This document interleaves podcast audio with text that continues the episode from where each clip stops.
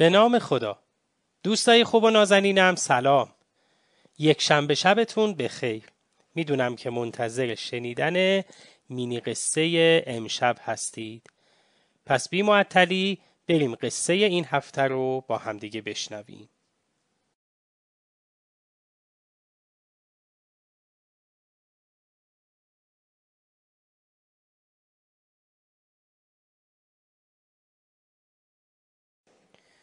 صبح شده بود. مینا کورمال کورمال دستش رو کرد زیر بالشش تا موبایلش رو پیدا کنه و برداره. مدتی بود که به خاطر شرایطی که به وجود اومده بود ناچار بود به صورت مجازی توی کلاس های مدرسه شرکت بکنه. به خاطر همین بیشتر از موبایل استفاده می کرد و دقیقا مسئله مینا از همین جا شروع شده بود. قبلا مینا خیلی دختر پر جنب و جوش و شادابی بود. به موقع بازی می‌کرد، به موقع درس می‌خوند، به موقع مطالعه می‌کرد. اما این روزها از وقتی چشماش رو باز می‌کنه و از خواب بیدار میشه موبایلش رو دست می‌گیره و تا وقتی مادرش بهش یه تشر کوچولویی نزنه گوشی رو کنار نمی‌ذاره.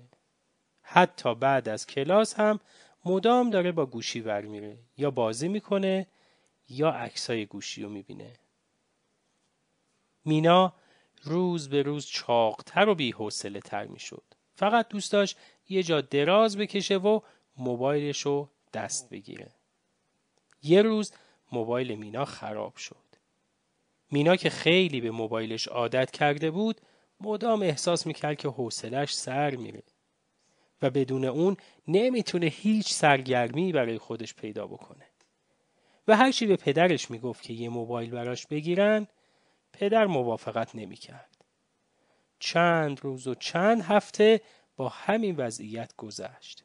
واقعا حوصله مینا سر رفته بود و مدام فکر می‌کرد که چطور وقت خودش رو پر کنه. بله بچه ها همین اتفاق باعث شد که کم کم مینا خانوم گل قصه ما به روزهای گذشته برگرده و وقت خودش رو بیشتر با خوندن درسهاش و مطالعه کتاب پر کنه. بیشتر با خواهر کوچیکترش وقت بگذرونه. به مادرش تو خونه کمک کنه. و مینا شده بود دختر شاداب و پر انرژی گذشته. انتهای سال وقتی نمره های ترم اعلام کردند مینا دید که چقدر نمراتش نسبت به ترم قبل بهتر شده. تازه مینا شده نفر اول کلاسشون. سالها گذشت.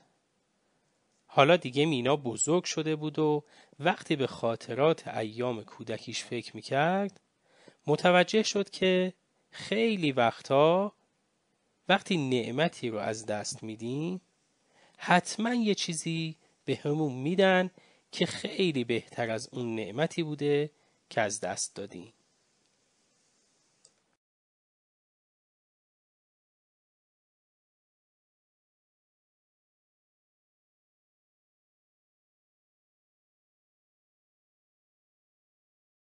خب دوستای گلم این هم از مینی قصه این هفته امیدوارم که شنیده باشید و دوستش داشته باشین تا هفته بعدی خدا نگهدارتون.